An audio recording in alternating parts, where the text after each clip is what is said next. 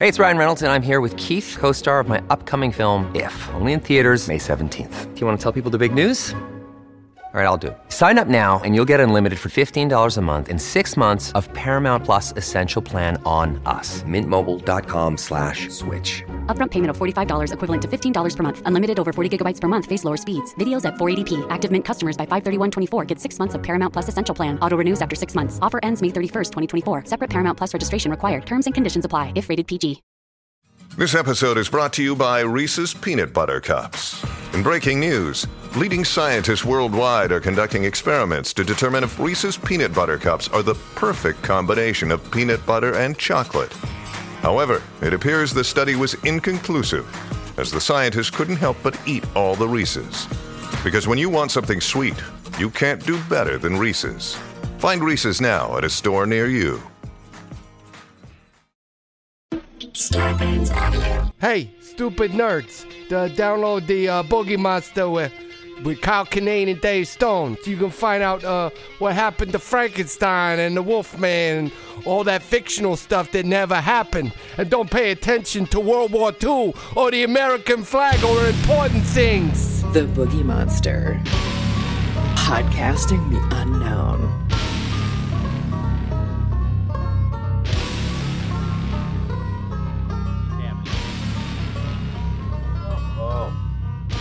What's up, cowboy? What are you doing? Big news. Big news. I made a food. I made food from a recipe, Dave. you made a food. What food did you make? Ingredients and everything. I chopped, sauteed. Uh, Talk to I me. Did, on. Re- I realized I was slumped in my chair so far down with the mic. I have to reposition my whole body. it's like laying in the chair with the mic pulled all the way down. Um, I made some tortilla soup yesterday. No way. Yeah, and my it was, favorite. Uh, I'm sure. I'm sure nothing impressive, but I did it, and I'm very proud of myself, even though I fucked up some stuff. Talk me through it. What'd you do? But I wanted to tell you. You should be the first to know. Uh huh. It was just uh, Rachel has a. It's like the New York Times recipe app. So just food for cucks, food for cucks, and um, food for libtards and cucks. If you're a lib, if you're a cuck libtard, this is a delicious recipe for you. And uh, no, it was just tortilla soup, and I just it was basic. Chop an onion, chop an jalapeno, put uh, those in the thing with the, some garlic. I Put those in- in the than I called You- for. you- you sauteed a- them? v- vegetable oil in the pot. Okay. Okay. Part I screwed up. Uh-huh. This is my problem. When a thing gives you the ingredients at the top, I'm looking at my phone. Uh huh. It'll give you the ingredients at the top and then the instructions at the bottom. Yeah. I look at the ingredient. This is where I don't know if I have like a lack of attentiveness, if it's Uh-huh. a, a, a deficit disorder, as they would put it. And I'm just like, cool, onion, this, chop it, do this. And then just said one can of 20, 28 ounces of tomatoes. Uh-huh. Got it. And I dumped it in there. And then Rachel's like, this is pretty watery. Did you drain the tomatoes and crush them down? I'm like, no, because it was in the. That's what they told me to do in the ingredients. Tell me to do that in the instructions. That's an instruction. That's not an ingredient. So it was slightly soupier soup than had planned. Well, it happens. uh, Yeah, it was nothing fancy. I didn't even do the make the homemade tortilla chip part. I'm like, Yeah. too too much. Too much. Baby steps. Yeah, I didn't even I didn't even make tortillas for tortilla soup. I we, we, I crunched up some chips I had here. There you go. Didn't do it. Okay. So, but you know what? I did a thing, Dave, and it What didn't did- taste like shit. So What was your base? Do you use uh, water, vegetable stock? What'd you do? vegetable stock, Vegetable stock. Okay. Vegetable on. broth, Okay. and yeah, I used Well, some uh, some volcanic peppers, spicy chili powder instead of the regular stuff. Okay. Well, hell yeah. you know what my new? I'll tell you what a favorite ingredient is around this household: What's that? the ca- canned adobo chilies. Oh yeah, yeah. That's good stuff. Man, I take some of that sauce, throw Mm-hmm. it in my throw it in my scrambled eggs. Oh yeah, yeah, Just give me that sauce, dude. yeah. It's uh, intense. I love it. Yeah. Well, hell Anyway, yeah, that's buddy. it. I just, I just thought, I thought, you know, I finally made a thing. but I, I had to be, I, I, I had to be in the mindset. Like I did a bike ride yesterday. I got kind of rad. Uh huh. So I felt I came home feeling accomplished already. So if I'm going to spend some time doing this other thing that might suck, I wouldn't be like, oh, here's the crowning achievement of my day, and I blew it. I'm like, no, I already did some sweet jumps. So Okay. Right on, buddy. So, yeah, man. Here's uh, a little tip. I, next time, so you already made this first recipe, so you got your feet wet. You you, you you're familiar with the. I literally got my feet wet. You it was a fucking mess. Next time, maybe try try doing all the same techniques you did with the sauteing the onions, and the peppers, and the garlic, but also have a second batch that you roast and then puree. That way, you've got the roasted puree as kind of a flavor base, but then you've still got the sauteed version of all those vegetables for the crunch and the texture. Okay. Yeah, man. That's So I yeah, I was putting like raw onions in there. soups and stews are really some of my favorite things to make because it really is i don't know it, it breaks it down it makes it more simplistic in terms of just building the dish and with soups and stews you can really just focus on just layers of flavor i'm just going to hit Mm-hmm. it from this angle and hit it from that angle and just oh man i love soups I- and stews I learned the simmering thing because I'm tasting them. Like this tastes watery. It's not good. It's like yeah, you got to let it sit there for 20 minutes for all the flavors to mix and mingle. Mm-hmm. yeah let them let them It's always a bad party when people first get there. it's true. You got to let them get to know each other. Have a few some drinks. time. Take some time. You gotta bring Yeah. it, bring it up to a boil and then bring it back down to a simmer. And uh, oh Yep. boy, yeah, Anyway, I just thought I was ha- I was excited to share it with you. that's awesome, buddy. Made Proud of you. what else going on? How Means a I lot. want to want to hear about the heavy metal cruise. Holy shit! Speaking of soups and stews, I was on a heavy metal cruise last weekend. Day. now that you mentioned soups and stews, Look at these fucking soups and stews over here. Oh my God, drowning pool. Um, okay, Dave. As you know, you were supposed to join me on the heavy metal cruise, Uh huh. but you didn't have. They, I think one guy looked at my passport once. Oh really? I didn't even need it. Yeah, Damn it. didn't need it to get on and off the boat in Uh-huh. Mexico. Like one guy getting on the boat, and then people just didn't have it. They had birth certificates and stuff. Uh huh. But uh, my dear friend, Coach Fairbell himself, Andrew Orvedahl, was with. Awesome. So I was trying to think of somebody that would like not only like be fun to hang out with, but like also wouldn't be completely uh, turned off by the music. Mm-hmm. Like you know, he knows metal and stuff like that. So okay, so we it it's ShipRocked. Happy to have gone there. Glad to be included. The first, I only had two shows out of the five days. I think it left on a Thursday, came back on a Wednesday, Okay. maybe, or left on a Friday morning, came back on a Wednesday. Um, first show was just a drunk guy that I was like, all right, well, this is a great time to do crowd work because I'm like, I don't, man, I'm, I, the, the shows were all at like eleven thirty, where that one was at like midnight or something. Uh huh. So everybody's been drinking on a cruise ship, watching heavy metal all day. And I realize that I'm a component of someone else's vacation at this point. I'm not just like, you didn't just come out to see a comedy show. You came out to party on a cruise with heavy metal. Yes. And I'm just an accessory to that. So I couldn't get that mad yeah. If people were like drunk and party in the audience. Like I expected it. Yeah. It's a little different But, uh, dynamic than your typical show. Y- y- Yeah, yeah. So I was I was already prepared for that, and like, well, cool, man. I'll do like I, I don't do a lot of crowd work, but maybe this will be a time to do it.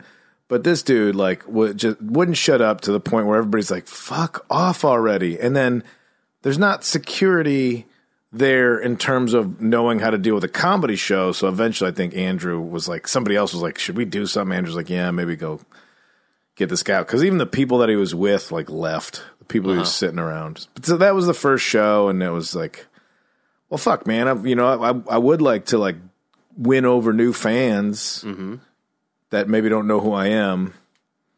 Uh but then this the show the last night we did a show and it was fun but mostly i just i went hard in the paint on the ship rockers and they were a good go. crew i even threw i even threw the uh, Dimebag Darrell joke in there just to show them like you think I care? How about this joke? And then people were like, "Woof!" And I'm like, "I told you it was bad."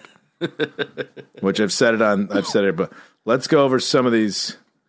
Let's go over some of these jokes, Dave. Do Yeah, which is the yeah, which one's the Dimebag Darrell joke? I think I remember it. Oh, just about how I can't believe a guy who wanted us to call him Dimebag didn't live a long time. Yeah. Yeah, it was. Uh, they weren't happy about that one. Um, I think I did. Uh, did I joke about that? that like how I, I'm sure people there weren't afraid of COVID because they probably have gonorrhea from the original Ozzfest. it's like, yeah, you guys have been hanging on to that like sourdough starter. That's, that's what I'm put on them. That's good. What was I saying? The classic cruise bit of mine about how like you you have to say you don't have diarrhea. I'm like, I will have died. I'm like, it's all buffet eating. I'm like, I'm gonna eat. I'm gonna drink 35 Coors Lights and then eat like a death row inmate. I will have diarrhea for the duration of this trip. I said the cruise is like a gathering of the Juggalos with six more associate's degrees mixed in.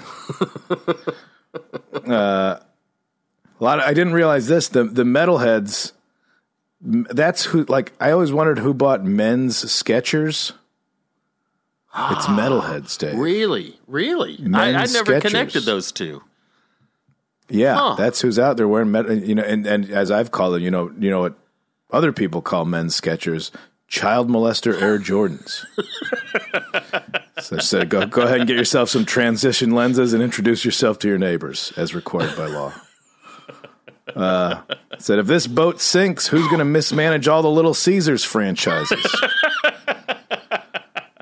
if, if this boat sinks, don't worry. At least you'll know the kids are with the more responsible parent back on land. Um, so this boat is like spring break for divorced cops and vape store owners. if this boat sinks, who's gonna who's gonna sell Molly out of the back of the Libertarian CrossFit gym? That was one.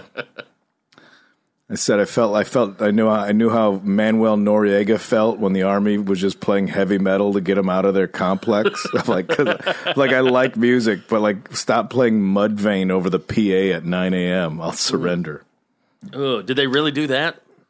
Oh yeah, it was just nonstop. 9 a.m. It was just metal through the speakers for the whole time. Uh, Yeah. Made fun of the road. Made fun of the roadies. Like I know they're integral to uh, to uh, to a live event, but they can lose the first responder attitude. yeah, That's true. It's oh a, my it's god! a I box XLR cables. It's not plasma. Calm down. oh, I used to work with so many dickhead crew guys, and and I get it. They you know they have no patience for anybody who's not part of the operation. But Jesus Christ. Yeah. The worst is Yeah. trying to deal with a sound man at a comedy sh- show that's d- that it's at a rock venue or music venue. Oh boy, they yeah wh- whatever. We I've done it all. I don't need to listen to you. I'm like I'm giving you a specific, you know. Yeah. Back, I used to have a sound cue here and there a long time ago. I'm like I'm giving you, sp- and then sure enough, fifty percent of the time they'd fuck it up, and I'd go back after the show like, yeah, thanks for the fucking attitude and the incompetence. I, I I've always been good with it because they they're usually happy it's a comedy show because it's like mm-hmm. oh thank God I don't have to do like load and everything. Yeah, And I you just would think. You'd think it's a I just love that they're like well if, if we're not here what's gonna happen I don't know we're gonna have to f- wait five more minutes to hear Five Finger Death Punch. what? I was like I was like joking how they always have a nickname that like the bass player from Queensryche gave them back in '89 and will tell you the story even though you don't. Yeah, they call me Danish. That's fine. They call me that because one time at Donington Monsters of Rock, there was these cheese Danishes backstage, and Tony from Bang Tango, you know Tony, he bet I wouldn't stuff my dick in one. All right, okay, man. Bang Tango. Oh, ba- I got the hair metal references going. Oh. Oh my god! so I think the, I think the bands like the comedy more than the people that were there, Yeah. which was cool. A lot of the bands showed up for the comedy show. I think it's like, all right, we've seen enough music. Let's just see this. And and Orvedahl did great. Orvedahl, I think, kind of upset. Didn't upset people, but it was funny because like we went to Playa del Carmen and Cozumel, Mm-hmm. but the cruise ships dock at like land that the cruise ship owns. So we didn't go to Mexico. We just went to this sh- walled off shopping area with a Fat Tuesdays in it. And so Orvedahl was like, which was your favorite outlet mall that we stopped at on this trip? And I think people were like, hey, we went to Mexico. you did not. We paid a lot of money to be here. Yeah, you went to a knickknack shop next to a Zales Jewelers mm. across from a Margaritaville. Boy, that sounds fun. Uh, but we, you know, we did. Uh, it was it was long for like not being able to escape the metal Yeah. because it was everywhere on the boat. But uh, I mean, I, I'm not I'm not necessarily a cruise guy. But if you're like, you just want to get there and you want to party, and it's like you like going to like when you vacation, you like going to a resort where the resort has everything. Then I could see that a cruise would be the kind of thing you like to do. I think. This one might have been more money because of the bands. I don't know, but I think it's you know it's just it's all encompassing. Like boom, you're here. There's your food. There's your drink. There's your entertainment. There's nightlife. There's nightclubs. There's a casino. You know. There's miniature golf. What was the average age of the uh, cruiser? Uh, it looked to be in the 30s. 30s. Okay. Yeah, it was definitely it was this style of metal. And f- honestly, of all the bands, I'm like, oh, Lamb of God. I never even saw Lamb of God. Oh, yeah. Yeah, I think they were playing like they we, they were kind of playing the same time we were, or the one night they were on at midnight, and I was already. It was a caveman Jurassic slash Jurassic Park themed cruise. Uh, with it, so they had like fun theme nights, yeah, and so like the Okay. themes throughout everything was like, but then they had program movies in the room, and it was just on a loop. It was just Jurassic Park and Encino Man, so I just watched those a lot. Watched those movies a lot. What um your performance space was it like a enclosed theater? Were you like on a deck? Yeah, well, it was like um, like a nightclub lounge. It was actually a great spot to do comedy. Okay, cool. Yeah, it worked out well, and it was, you know, it was dark and it was quiet. People had seats, and I think, like when I've done comedy at Fest down in Florida, I think it is just oh, it, it- like I said, people are a little drunk, and there's a little bit of like, all right, some interaction, but it really, with the exception of that one dude, which I think I just gave him too much rope, you know. Um, that it was it was a good spot for comedy. That's cool. Now, what about the booze situation? You, was that all included, or did you have to pay for your drinks? No, I was buying them. Oh, these fuck. That was the other thing. So the main open deck area where the big pool would be is where they put the stage for the main bands. Okay. They they all rotated, but it was like one indoor big indoor theater, like almost amphitheater type thing. Uh huh. and then this outdoor stage. And these dudes, the dudes working for the cruise, would come by, be like, "You need a bucket." You'd be drinking a beer, and if you ordered one, they it, it was every minute and a half to the point where I know they have to. That's what I was joking about. I'm like, "Are you selling these buckets of beer because you know we need these buckets to bail out the life rafts because they don't work?" it was so aggressive and so obnoxious to where I don't like being rude to people in that position, but to the point where they were coming by and I was like, fuck off. Like I was saying fuck off to them. Jeez. Because they they just be, be every minute and a half, and you're sitting there just trying to watch a band. They'd stand in front of you, bucket, bucket, bucket, and wouldn't even like, you would have to respond. They could, you couldn't even be like a subtle no thanks, no, just standing there by a bucket, but like, Jesus. like yeah, that like would be the annoying. fucking yeah, like like little kids with candy in a third world country when they just surround the car. Like, fuck off, man! I'm on this. Like, I I just I was that one rubbed me real raw. Where I was like at the end, I was like, nope, fuck. Of like fuck you. I would not. I wouldn't acknowledge their existence. Like I had to get real rude about it. That was Wow. annoying. Yeah, that Um, sucks when you have to be rude to service people, but sometimes it happens. Yeah, I just I was wondering if they like got points for how much they sold as individuals or something. Because like one guy would ask you, and then twenty seconds later, another dude would come by, mm-hmm. and I'm like, I'm trying to watch this band, Yeah. Yeah, it's a of which, uh, yeah, yeah, it was a lot of like uh, dudes that still dress. There was a lot of like jewelry and black hair dye. Yeah, a lot of hot topic. and uh, very the hot, very hot topicy type of styles on a lot of the dudes, and it's just this, it's this genre of metal that I'm not. Like I said, just felt like a cop at the gym kind of workout metal. Yeah. But people were there and people were loving it, and hey, you know what? That that that's your thing.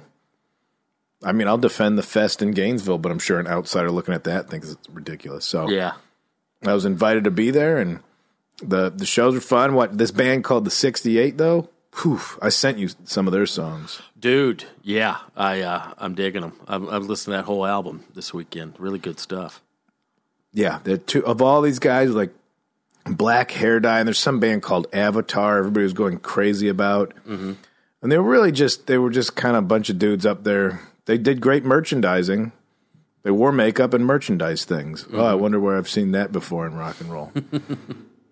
but it was it didn't do much for me. But people were hyped on it. They had they definitely won the merch game.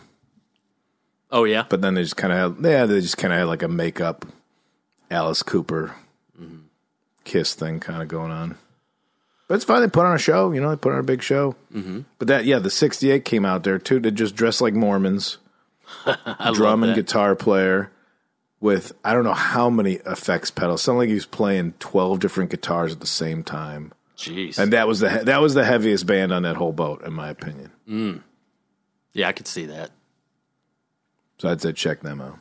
I love a band like that. Uh, years ago, when I was in the metal scene in Atlanta, uh, I used to run with this band called Miller's Tale.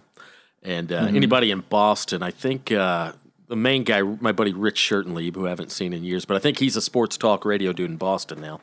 Um, but he was in a band called Miller's Tale, and he was a super smart dude. He was Georgia Tech grad, like engineering student, and um, but yeah, this whole metal scene was just you know just imagine 1996 nu metal.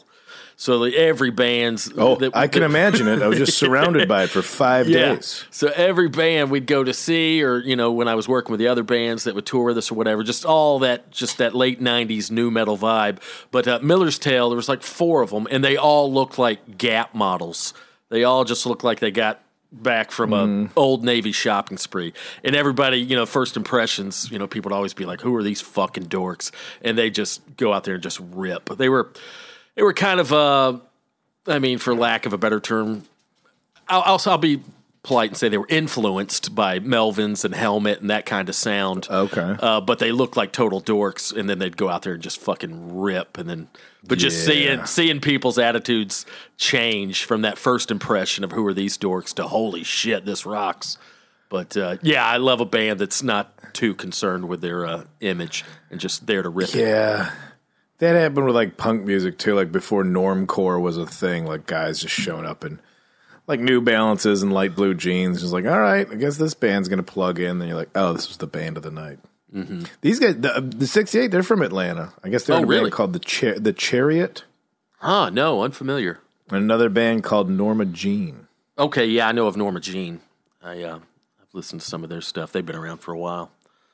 Yeah, he was. uh, Uh, They're uh, got their band name from Marilyn Monroe's uh, real name. I'm not mistaken. oh, that's the only Norma Jean I know of. Yeah, I'm pretty sure I read that that's where they get their name. But yeah, Yeah, but man, great band. Go check them out, everybody. cool. Well, right on, buddy. Uh, one last question about the cruise. Uh, what was the food setup? Was it all buffet? How'd that work?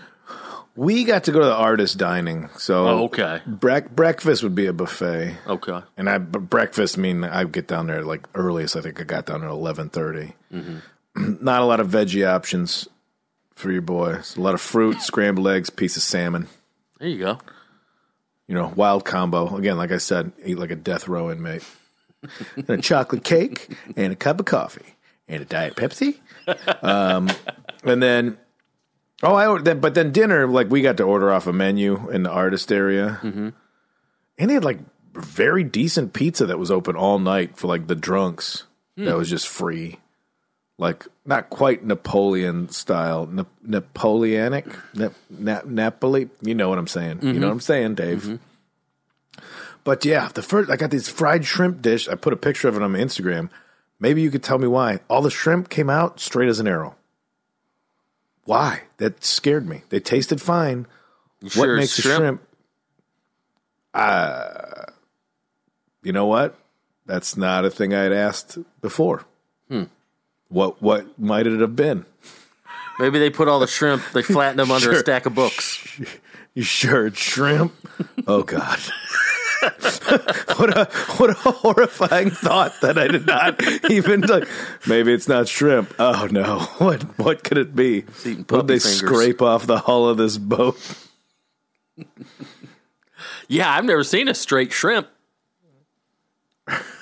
That's weird. Which, if somebody just overheard this conversation thinking it's about sexuality, is hilarious to me.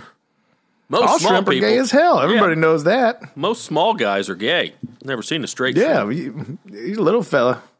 He's a shrimp top. That's what he is. He's a power shrimp. Yeah, I've never seen. I've never experienced straight shrimp, dude. That's uh, that's a little concerning. Rachel's, yeah, Rachel's like maybe because like when they put them on skewers, so they cook even. I'm like, there's no. yeah, They maybe. all. It was like it, they were like they look like mozzarella sticks with a little skirt on the end, a little, little crunchy skirt on the bottom. oh boy. I ate them, but it was weird. And if you don't know what it is, now I'm really confused. Like if you don't even know why shrimp are just doing like they frightened them right away. They scared them and then they cooked them. Scared them straight. Yeah, scared, scared straight. God damn it! There's a joke. There it is.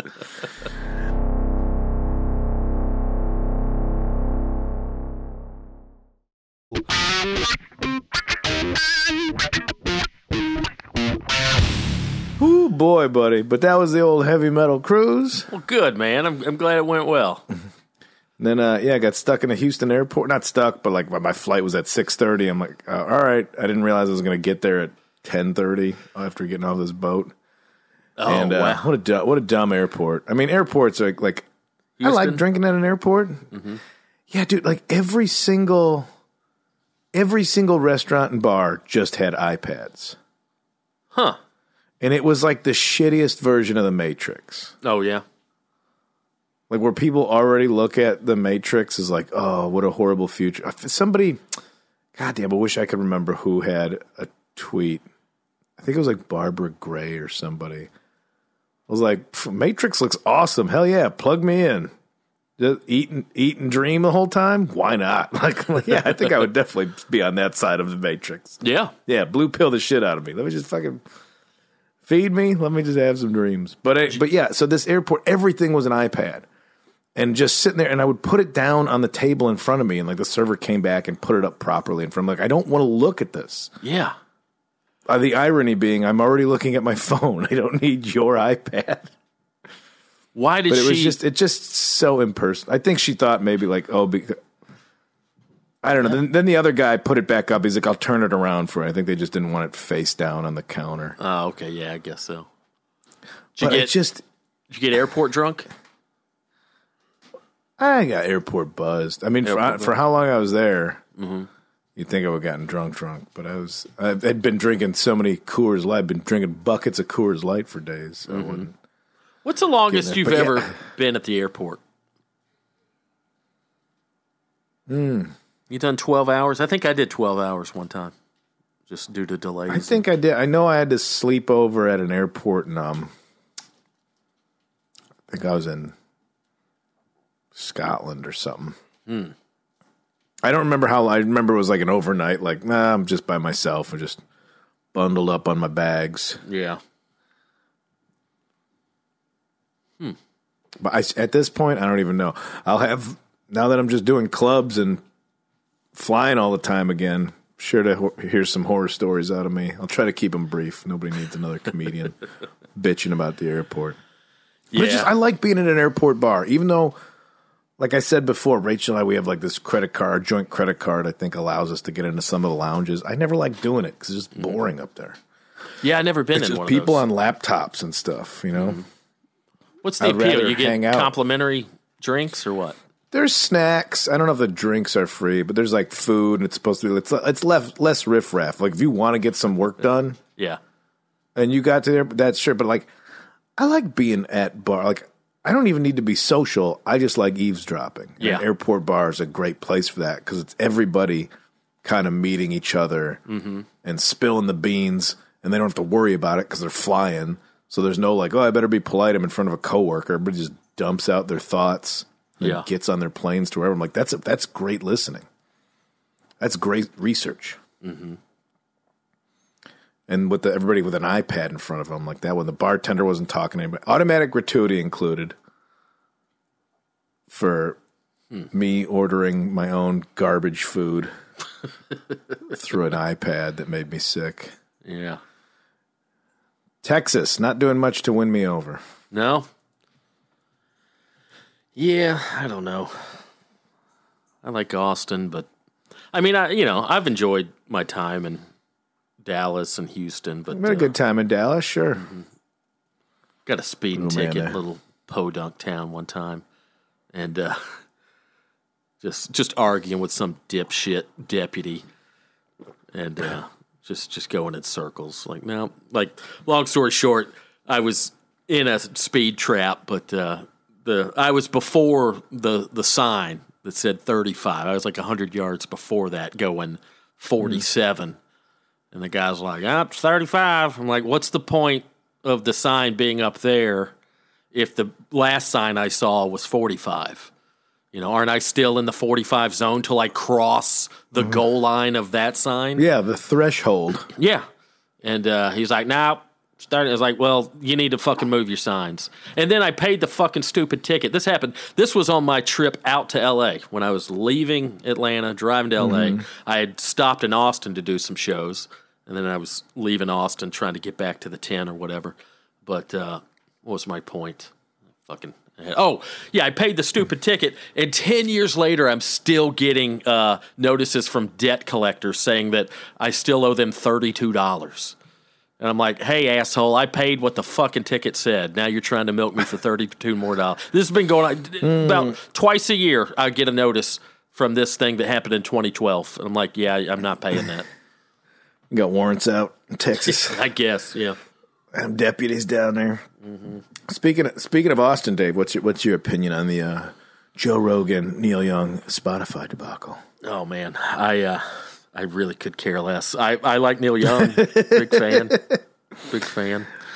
Um, yeah, we, we haven't talked about Rogan, but I think like most things, he's not as great as some people think, and not as bad as other people think. You know, you know, Yeah. he's not the buffoon that some people want to make him out to be, and he's not the genius some of his fans want to make him out to be. But I mean, yeah, that's that's a interesting subject in terms of like what are podcasters responsible for? What what liability do we Yeah. hold? You know, it's like like we say all the time on this show. If you're coming to us for the facts or for news, that's on you, dumbass. Yeah.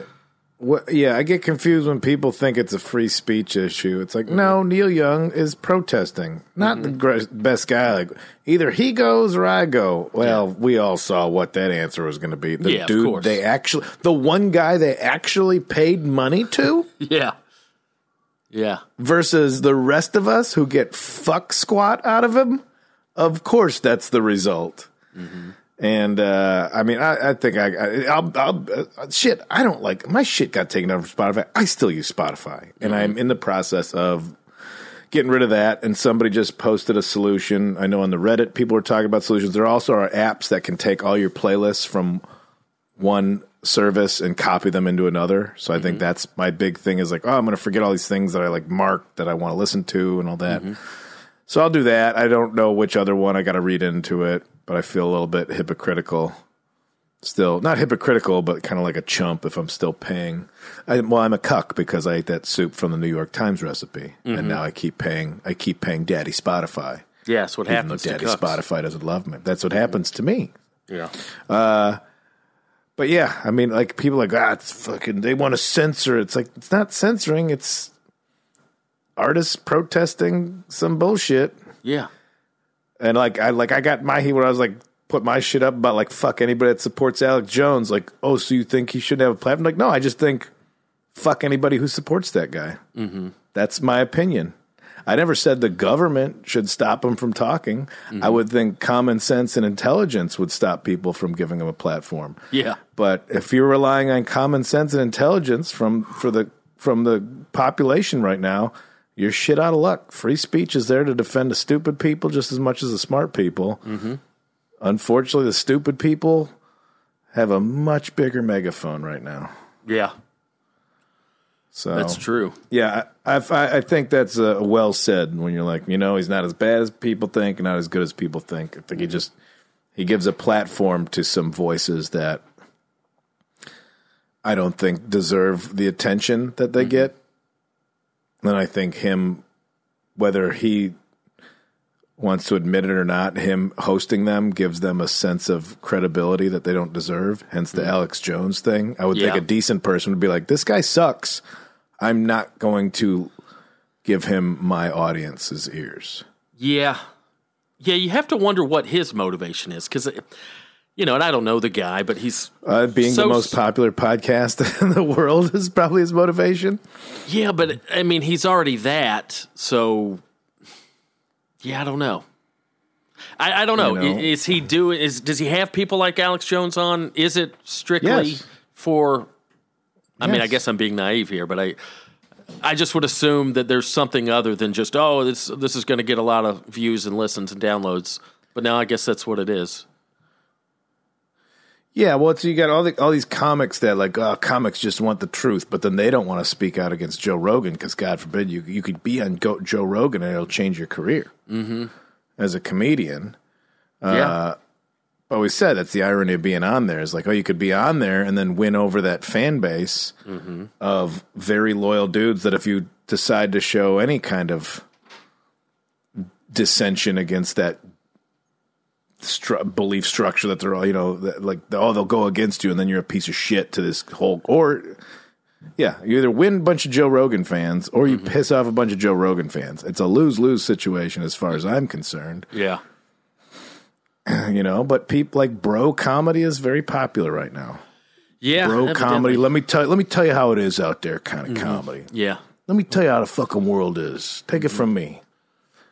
You know Well, I know the on- truth. No, you don't. You're a 24 year old stand up comic. You don't know fucking anything. Also, get the fuck off the stool.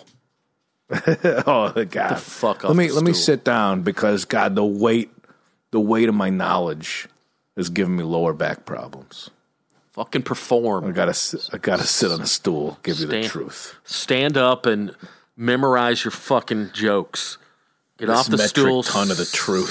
Stop staring at your scrolling through your fucking phone. Ugh. Well, anyway, that's uh, uh, yeah, but I think he has. Is it his fault that he's got a popular show and he's hosted these people? Like you know, like he said, he's like, well, now he's like, I'll try and be more responsible, have more even keeled guests on there. It's like, but you've got to. It's Fox News. You got to, you got to, or CNN. You got to play to your fan base. You're selling, you're selling a product. You know, news has to sell ads. Yeah. to sell ads to get money more money for those ads you got to appeal to your fan base. So you just start saying the shit that you need to say to get that side riled up. Mm-hmm. When it's sports or entertainment that's one thing but when it's that's what's dangerous about the news is like oh we're just trying to sell ads. You shouldn't. You're the news. Yeah. Joe Rogan is, is he's entertainment for entertainment mm-hmm. purposes only. And the guy, I guess I don't listen to it, but you know, being an eternally curious individual should make for a good interviewer, I guess. Yeah. Yeah, I don't listen to him. I um, I see his clips on YouTube. I, I scroll through YouTube a lot and look at weird stuff. And you know, he he did a smart thing. I'm sure. I don't know if he was the first one to do this, but um, you know, just to, to cut up his stuff into clips where you can just see little three minute segments and stuff like that. And I catch Yeah. those every now and then if it's you know something interesting. But uh, yeah, I, you know, I'm I'm pretty. Uh, apathetic towards it. I, I just I could care less one way or the other. He's I, I don't dislike him, but he's also uh, you know now stand up. So don't get me started on the stand up. That's a whole other thing. Uh, just would, wouldn't walk across the street to watch a stand up, but uh, that's just me. But, uh, But yeah, th- th- there's like a whole crew. Like there's like a lot. There's bro comedy is very popular. The podcast Rat Pack that's out there. Attitude, you know. bad tude boys. Yeah, bad the bad dude boys. Get me some fingerless gloves. Fucking Crank up the tude. Truthful Tony and the Let Me Tell You How It Is gang.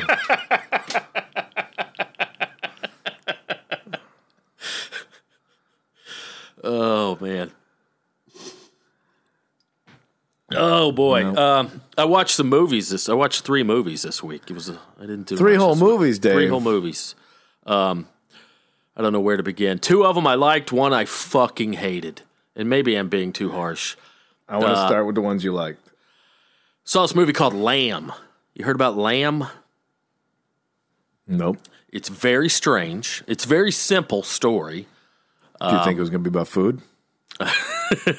no, no, I saw the, the trailer lured me in.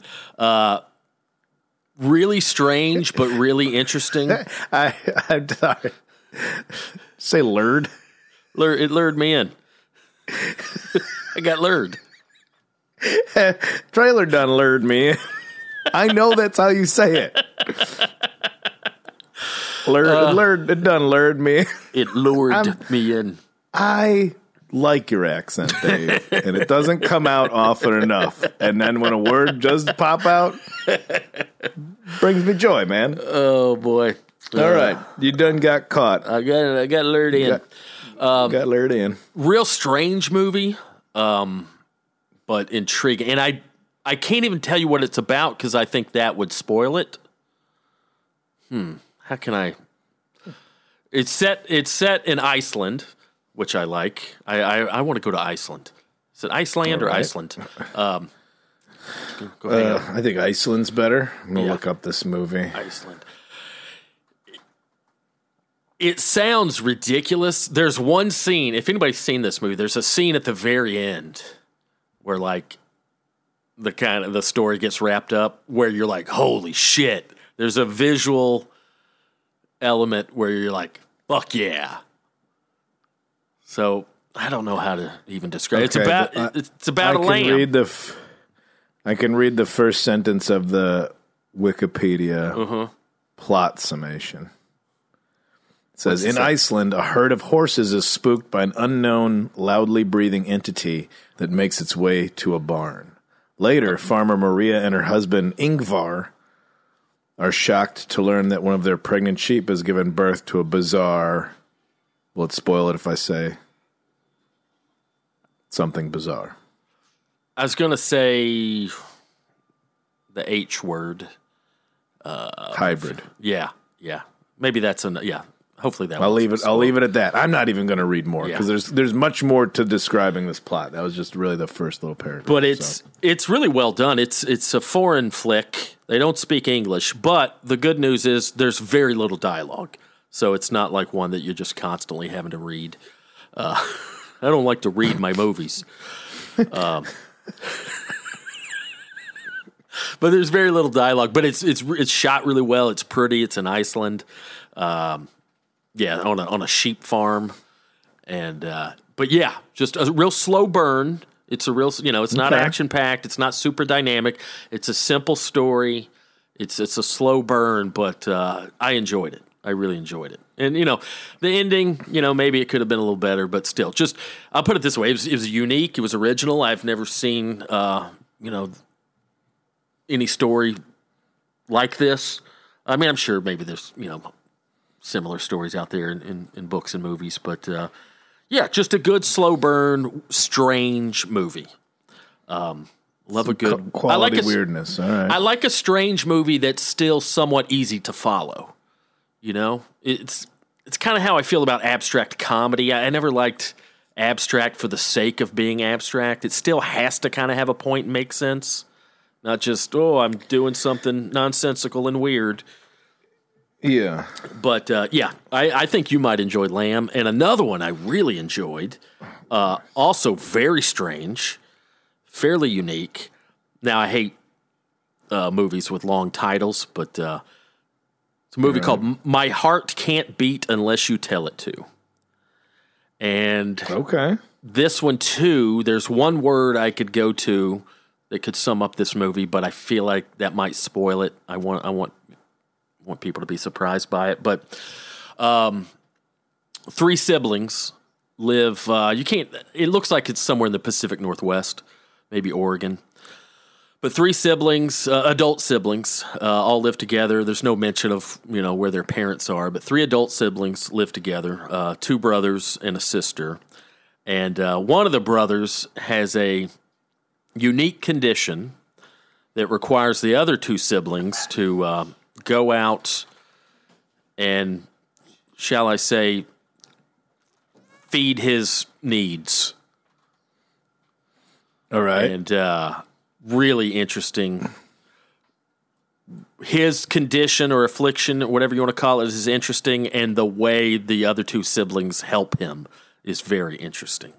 And again, right. very, it's kind of a slow burn, but a pretty movie, well shot, well directed, well acted. Uh, Pat, I don't know the other two siblings, but one of them is uh, I never say his name right. Patrick Fugit, Fugit, almost famous guy. Uh, You know what I'm talking about? Okay. Fugit. Fugit. he's he's popped up in some stuff. He was the main character in Almost Famous, the the young boy, uh, the, oh, okay, okay. the uh, journalist.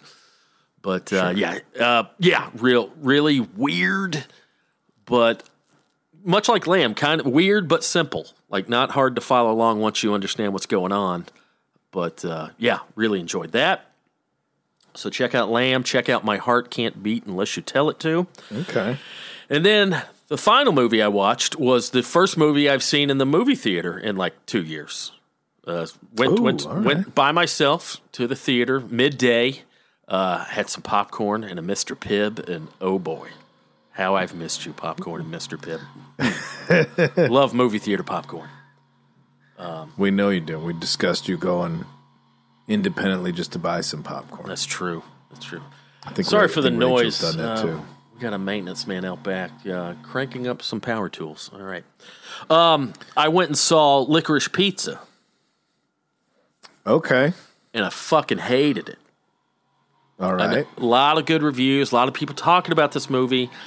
I thought, all right, it's one of the first movies in a long time I've even wanted to go see in the theater. I guess, you know, with COVID and everything, it, it kind of slowed down production, obviously, but there hasn't been Sure. any new releases that have made me be like, eh, I, I got to go see that. But man, Paul Thomas Anderson, I know he's beloved, but now that I think about it, now, now keep in mind, I don't know what the fuck I'm talking about. All right, I've gone on record. I'm not a movie critic. There's a lot of stuff going on in film that mm-hmm. goes that maybe I don't recognize. It goes over my head, whatever. I know I've always, I guess you could say I've been a fan of Paul Thomas Anderson, but if I think about it, he's got more movies I dislike than movies I like. I, f- I fell asleep uh, at The Master. Fucking hated that movie. Uh, yeah. heard I know a- I know people love There Will Be Blood. It bored the shit out of me. I'm sorry. Maybe I'm just not smart enough to understand why that's a brilliant movie. I love Daniel Day Lewis, and I thought the acting was great. Paul Dano. That movie never. It's not like ooh, I, I can't wait to see that again. Um, yeah. Even one Magnolia, like I've seen that a lot. Eh, I don't. Anyway, this is one of those movies, and I know this is very you know novice approach, but nothing happens. It's a whole bunch of nothing. It's a big bowl of who gives a shit. And it's so disjointed. just these things happen to these characters that just, oh, we're doing this now. Well, what about the other plot line? Don't worry about that. He's doing this. Oh, and now he's doing this. And then like it's just it's I guess it's a coming of age tale. It's it's uh, it just I didn't give none of the character characters were particularly likable. I didn't give a shit about what happened to them, and the story there was it was just a whole bunch of nothing. And then, as is the trend recently, the ending just we're we're tired. We're gonna we're gonna wrap this up now. Nothing's nothing got resolved. Just all right, wrap it up. I fucking I think hated it. I sat there just like, what? What is this? You know, and I was just mad, that I, I, mad that like, it's like I know this has gotten good reviews. I know people have said they liked it. I know Paul Thomas Anderson's a beloved director, but I'm like, what am I missing? This just this is fucking boring. and I don't think it's one What's of it those. about? Great question. No fucking idea. No, what it's about? it's about these. uh, all right, uh, the main character, which I didn't realize at the time, uh, Paul. Um, what's his name? Philip Seymour Hoffman's real life son is plays the main character, and I forgot his name. But it's somebody Hoffman, but he's a teenage boy. Uh, probably 15, 16. I think his character is supposed to be 15. And and and they live in the valley. It takes place in the 70s, I think the late 70s, no, early 70s, because there's a lot of Nixon stuff. Probably 72, 73 in the San Fernando Valley. Uh, if people are not familiar, it's the, the northern suburbs of Los Angeles, basically. Um, and I guess that's where Paul Thomas Anderson grew up, as a lot of his movies take place there Magnolia, Boogie Nights, all that. But so this kid, he's just this goofy kid, and you know he's, I guess, a you know interesting enough kid. But he's a his character is like a, a child actor, kind of a uh, fading child actor, like not a superstar, but you know was on some sitcoms and shows up in commercials. So he's semi famous for a fifteen year old, and um, he's in high school, and then he meets this twenty five year old lady who is played by I, I forgot her name, but she she and her sisters are in a band. with Haim, Haim, Haim, Okay. those girls. But yeah, so the the, Oh, the, Benny Safdie's in it. the uh, oh, is he one of the Safdie brothers? Oh, that's who that was. I couldn't. I okay, I know who he is now. When I was watching that character, I was like, where do I know that face? And he played the the guy running for mayor. Okay. Anyway, so he meets the- the 15 year old uh, meets this woman. She, the real life actress could pass for 15 or 16, but I guess her. God damn it! Can you hear that? Jesus Christ! Yeah, but wait, hey, we're, hey, we're, All right. we're at the tail end. I could talk for a little while. Well, I'll say, I, I, I, do you ever get to the point where you realize this movie is not, is it a bad movie or I am just not the audience for this movie? Well, that's what I was about to say. That's how that's how I am with movies. I don't. I've realized that I'm like, oh, this is not. I, I, I, I feel bad making a strong opinion about any kind of art or anything creative. yeah, and I do too. Uh, it's unless, unless it's like stand up where I could be like, oh, that's a weird way to phrase that. yeah. That, but even then, it's it's, it's, it's truly is all subjective, and I Mm-hmm. really I've, I've got I used to be such an opinionated Mm-hmm. asshole about so much stuff, and I realized like, oh, those people are insufferable to be around. Mm-hmm. Also, but it's also boring to be like, well, I guess I uh, some people may enjoy it, but it's not necessarily like that's not. Uh, there's a lot of times like I don't like this movie. Maybe it's not for me, but here's where I think it sucks. Yeah. And with Rachel having gone to film school, sometimes she'll be like, well, actually, what you're not realizing is the way they're setting this up for later. And then that, like, oh, you have um, a sharper eye to watch these things. Of course, and that's why I give the caveat that I don't know what I'm talking about because I'm sure there's a lot of that going on that maybe I'm just not appreciating or recognizing. Um, but I don't. I was going to say I don't think it's one of those. Well, this isn't for me because I mean Paul Thomas Anderson. He's he's of our generation. He's a little older than us, but you know it's not like this is marketed towards 12 year olds and I'm like this sucks because I'm 44. Like you know I theoretically we're of his audience and demographic but it was just i just get mm. it, it seemed and again don't know what the fuck i'm talking about but it it it reeked of precious little auteur. Like i'm a precious little filmmaker and i don't have to resolve mm. conflicts and i don't have to explain myself and yes all that's true but boy to the average dude like me it sure does make for a boring fucking movie like I wish I was smart enough to appreciate what the whatever this movie's trying to do. But anyway, 15 year first of all, no one addresses the fact that it's kind of a love story between a 15 year old and a 25 year old. That's never brought up in the story. They're like, hey, I'm too old for you.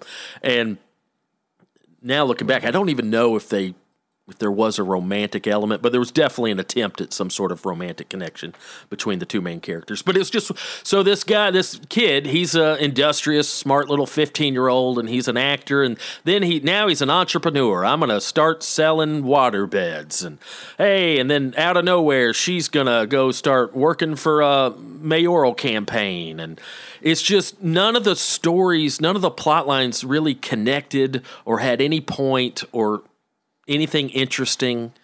It was just look at these smart young people in, the 70s.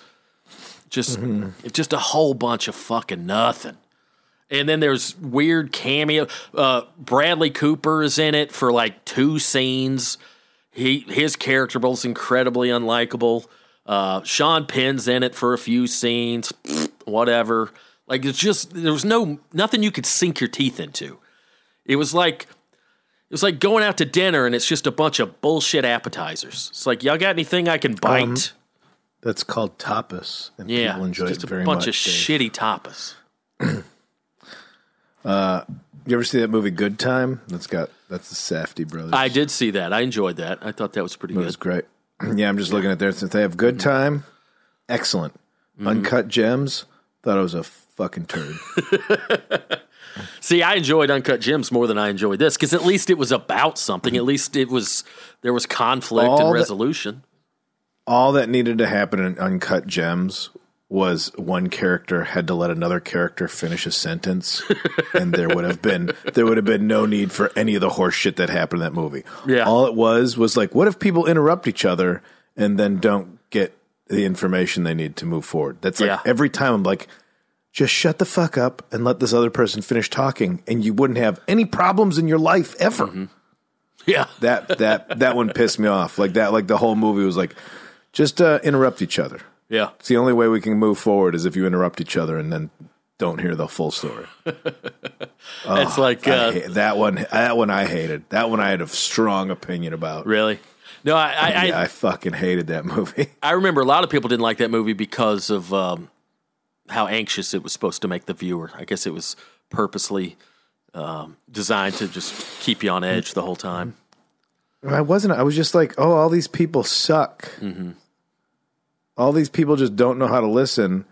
Therefore, I see why everything's shit for your life is because you don't listen to somebody else. I don't need to see this movie. Mm-hmm. Like, I don't care about these characters enough to see them learn a lesson or see some resolution. Your problem is you're just shitty. you just don't know how to listen. That's it. The f- first five minutes. Oh, you don't know how to listen. Well, mm-hmm. that's that's the basis of this whole movie. Yeah, That's what I. But again, maybe if I rewatched it and put that aside, and I got like, because you know how you watch a movie and then you get hooked on something, you start to not like it, and then you just don't like the movie, mm-hmm. even if it starts to become a good movie. You already get set in the idea that like I'm not going to like. This. Yeah, I, and I I'll was- do that to myself. yeah. I was fighting that. Like I'll be in a bad mood. Yeah, I'll be out somewhere. I'm like, I don't like this bar, and then I'll find a bunch of reasons to not like yeah. what's going on around me. Yeah, and I was fighting that, and it was well, but I went into it wanting to like it, obviously, or else I wouldn't have paid movie to get out and go see it. You know, I had my popcorn, I had my soda, I'm ready. Okay, you know, I'm not the his biggest. popcorn and his drink. I'm, I'm ready here. to be happy. I'm on board, you know, and I wanted to like it because I.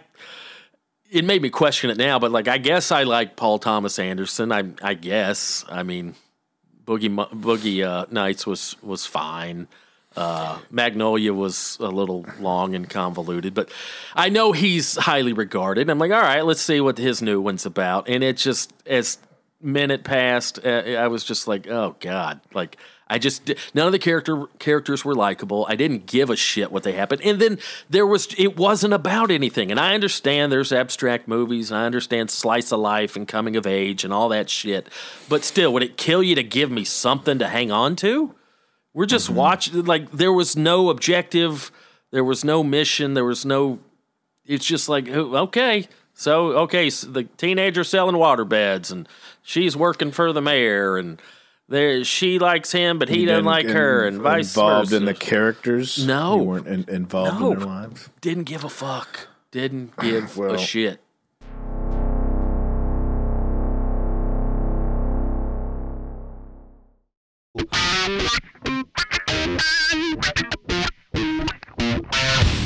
Since we're coming to the wrap up of this episode, Dave, and we're Mm-hmm. speaking of art that uh, we don't understand, yes there there was some there was some paintings on the boat. There was an art gallery on the boat Mm-hmm. by an uh, artist named Michael Godard. okay Now, if you're familiar, I didn't realize it's a whole thing. His style. I was telling Rachel, like, I didn't understand. There's all this art, and it was just olives. They were olives doing stuff okay like the M and M's, uh-huh but olives. And she's like, "Oh, that's a whole thing."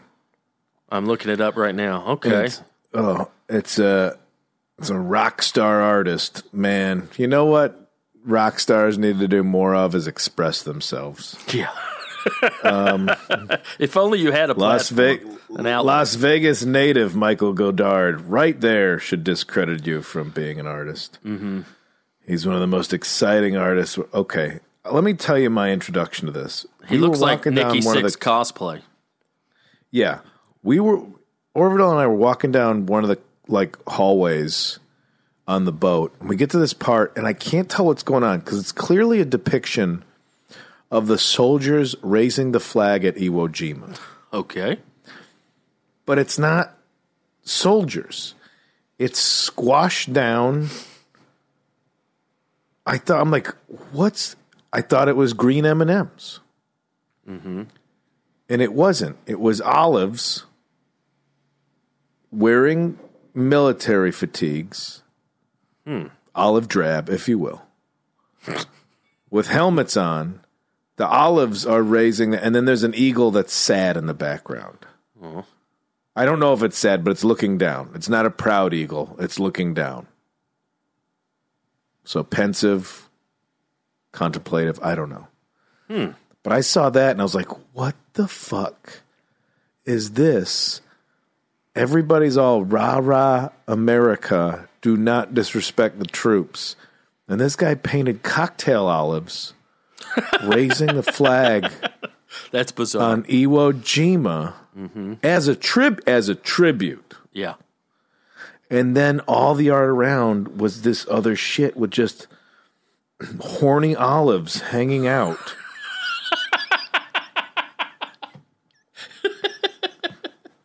and this dude just paints olives.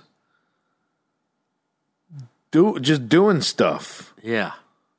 Here's one. There's like a there's a strawberry in a shoe with champagne being. And the strawberry has arms and legs, so it's swimming in some champagne in a shoe. And the olive is in the background, holding his pockets out like I'm broke.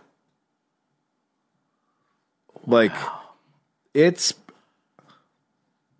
something.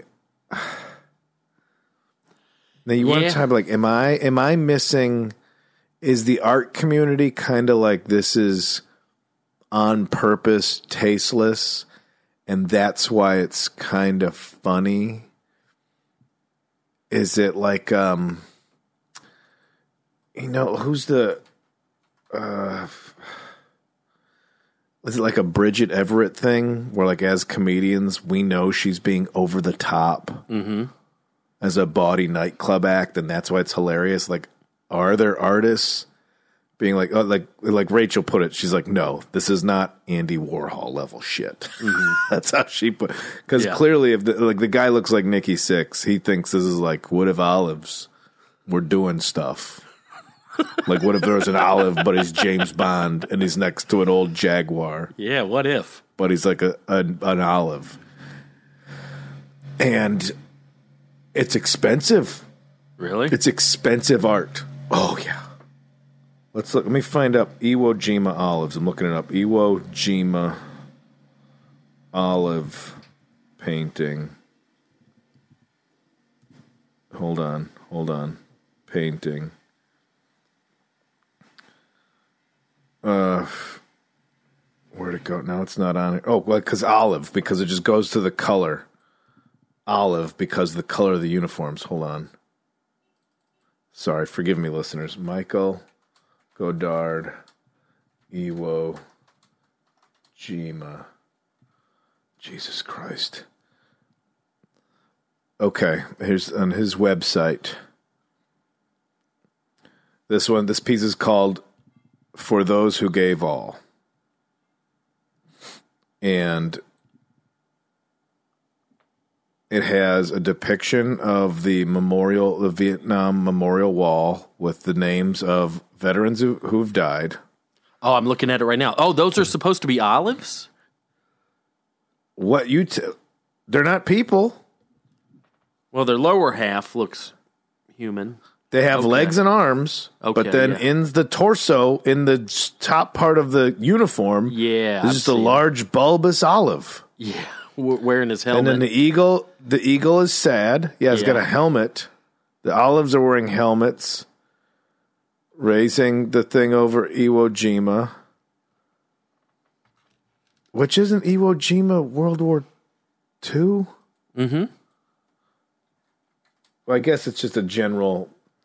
Uh, uh, it's a general cocktail olive salute to the troops.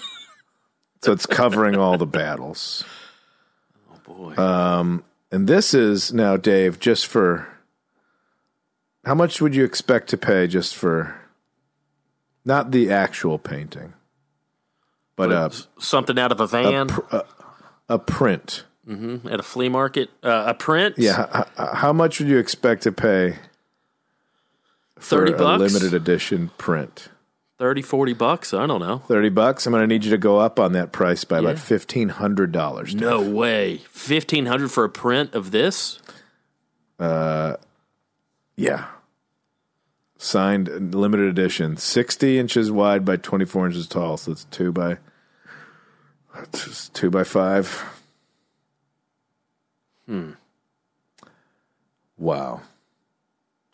Yeah, I don't know, man. I don't. I don't. I'm not a big art guy. I mean, I appreciate it, but I don't know anything And about again, it. But and again, yeah, this guy looks like a pickup artist.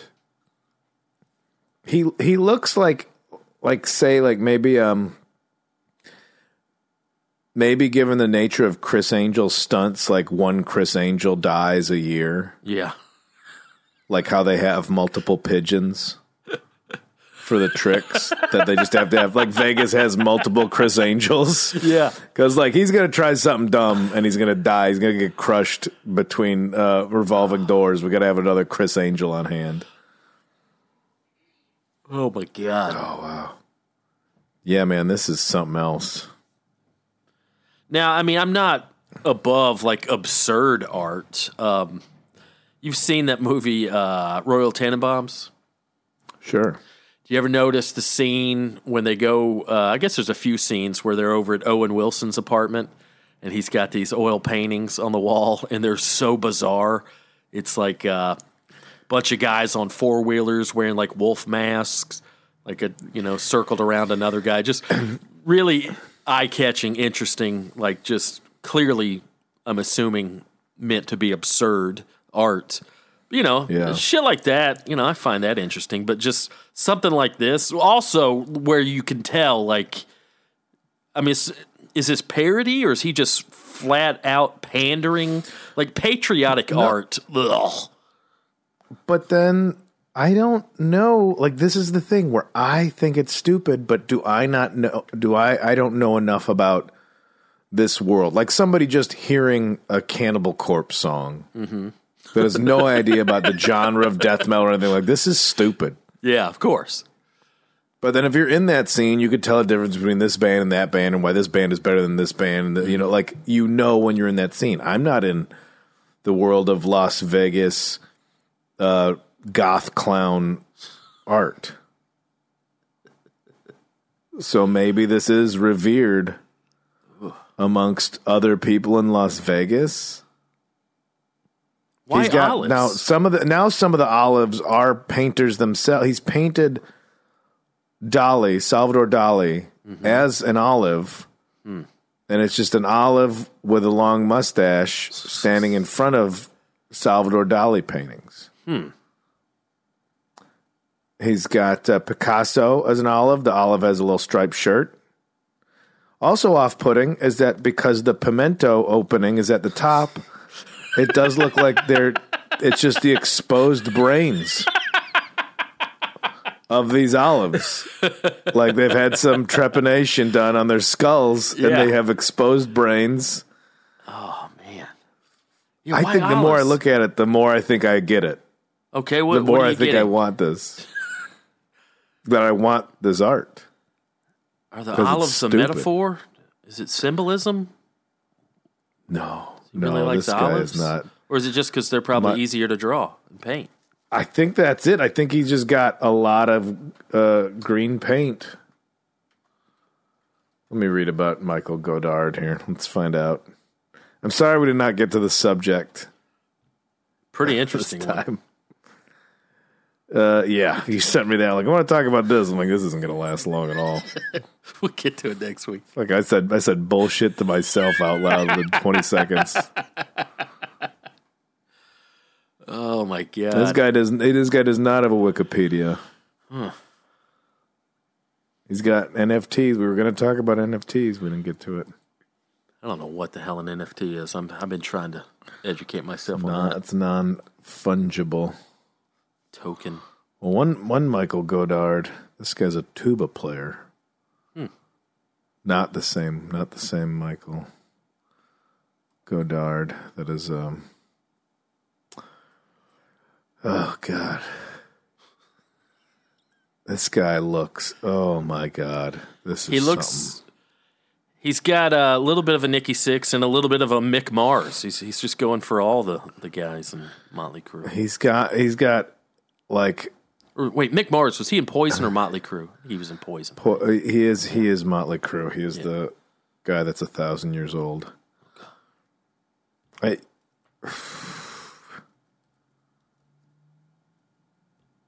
all right. Well, now he's you know he does raise money for St. Jude's. That's that's a nice thing. At least there's something in here.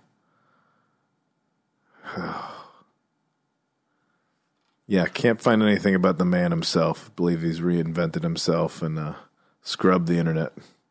a website called Splice Today has Michael Godard, worst artist in the world.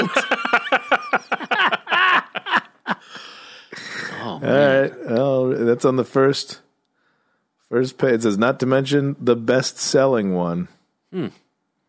Well, I'm going to read about this. I'm going to get into this. I'm very curious about this I was I was uh, just uh, astonished with this art showing up on the boat. So was there more than one of them? Like his he had a whole gallery there or something? Yeah, it was just a bunch of olives doing uh, doing a bunch of bullshit. Huh. Pl- playing cards, going down water slides. I bet he was probably on the on the boat. You could have probably hung out with He him. and could, you know what? brain. He might have been. He might have been, and I had no idea because he looked like How would you? sixty percent of the dudes on that boat. There's some dudes that had like so much like bangly jewelry and stuff. Rockstar, I'm like, you pack that? Like you checked a bag. You had to get a heavy tag Yeah. for your checked bag just for your bracelets alone. Mm-hmm. Oh, it was something. Oh boy, All right, buddy. what you uh, what you got coming up? You busy uh, in February, right? I'm back to work, baby. Where you at? This weekend, Providence, Rhode Island, the Comedy Connection. With that rascal Mike Malloy. Mike you Malloy's coming with. Cool. I got Cincinnati. I got Omaha. I got Des Moines. That's just this month. I got the Renwick Mansion. I'm playing there finally in Really? Davenport, Iowa. Yeah. Okay. You been there yet? No, I've heard about it though. Yeah, a bunch of people says real cool venue to play. So I'm finally going to be close enough to make it work out. Well, hell yeah, buddy. What about you, Dave? Got some stuff coming up. Uh, Long Any Beach. bookers lure you in? I get, I get lured. I get lured in uh, to a, sh- a few shows. February seventeenth, Long Beach, uh, the Bamboo Inn. March, uh, no, not March. Uh, April fourteenth, the Laughing Tap in Milwaukee. April fifteenth, uh, at North Bar in Chicago. Got those uh, confirmed. Working on some other dates, maybe Cincinnati, maybe a few others. We'll see. Uh, folks on the Reddit have tried the uh, mac and cheese ice cream. It's a divisive flavor. I can't imagine that being good. Uh, well, one person said it was fantastic, and a, a lot of other people are so abhorred by it that I think they offered to bring you the leftovers to the Laughing Tap. they were so disgusted by it. So, so you can Why? do that if you if you'd like to. I'm I'm going to try it once I get the chance. What's the point of that silly ice cream? There's plenty of good ice cream out there. We don't You need keep looking at uh, silly if uh, stuff. Fucking mac and cheese. How about just? I'll, I'll take some mac and cheese. Here we go. Ch- User Shelly's Bone says 10, 10 out of 10. It's delicious. and uh, some people have been mail and order it. Okay, let's see what. what uh, somebody just went, nah. Nah. Somebody, who else? Somebody ate it and said it was fucking horrible. And I want to find that mention of it because that, I want to find who was just that pissed off about having it be discussed. Now I don't know where it went, but it's in here somewhere. Yeah, that was a good one. Well, hell yeah, buddy. Yeah, sorry everybody. You know, make your own decisions though. Don't just rely on our opinions. We're wrong about stuff every single episode. So, Yeah. Yeah. That's us. Well, good times, buddy. right, man. Uh, Yeah, I'll watch this Lamb. I'll watch this. Uh, what was the other one? My your, your, my- my heart can't beat. my heart can't beat unless you tell it to. And I think that's on Prime, I think. But yeah, I think you might like that one. And um, yeah, I can't tell you what it's about or else it'll spoil it. But uh, yeah, put it this way uh, I'm getting uh, I'm getting an idea here. interesting take on an old story. Yeah. I was trying to think of another word. Yeah, I'm yeah. getting it. I'm getting yeah, it. Yeah, it's pretty good. Pretty good. Oh, also, uh, new season of Ozark. You did you watch Ozark? You been into that? Love. I, you know what? I don't know why that would take so much flack. People are like, ah, pit, pit. like I see all these jokes about Ozark proves people will watch anything or something. I liked it. I enjoyed Ozark. So What- I'm, I I, don't- will. I, I will watch that. Yeah, I don't know what people could have. I'm not saying it's the best show ever, but man, it's pretty That pretty good. let's look at the flip side when you've enjoyed something that's universally disliked. Mm-hmm. Yeah. And you're like, I don't know why. I'm fine with this. Is it just an easy thing to hate on? I don't know. It's just a soap opera, you know? Mhm. Yeah, I really enjoyed that. I mowed through the. I guess they're doing uh, season four. They're dropping it in two parts. So they dropped uh, part one last week. I don't know, six episodes, eight episodes, something like that. But yeah, big fan of that. So yeah, enjoyed that. The other than that, just hanging out, man. Just hanging out, researching, He just hanging out, man. researching Everybody's out NFTs, hanging out. trying to get in on this NFT boom. You know, it I got sounds lured insane. in by these NFTs. I don't know anything about it, but the knee jerk reaction is, "What the fuck is this?" You know, this is stupid. But like, if you think about it, like, it, someone from another planet would come down here and you hand them a hundred dollar bill, be like, "What the fuck is this?" It's a piece of paper. you know, yeah, I think the idea is that somebody would be like, "Oh, I'll give you all this stuff for that hundred dollar bill." Whereas, uh, yeah, yeah. I guess that is the point. but yeah, nobody's giving you shit for your NFT maybe we'll get as into of now. But people are bet people are betting that this. I love the idea that all this crypto. It's like, oh, it's a way to move away from the banks. Great, but it's also incredibly volatile and like. Hey, let's hey, let's stumble through that one next week, Dave. Yeah, yeah. No, I've been researching a lot of weird stuff like that. Uh, oh man, I'm just now dipping my toes into the metaverse. You've been hearing about this metaverse, boy. Oh boy, all this I shit makes me. all this shit makes me feel about so this old. metaverse. Hear about this metaverse? Shit, I am excited for next week's episode already. I figured out NFTs. You hear about this metaverse? Oh, I feel so old. Like it's just it's so foreign to me. Like what the fuck are y'all talking about?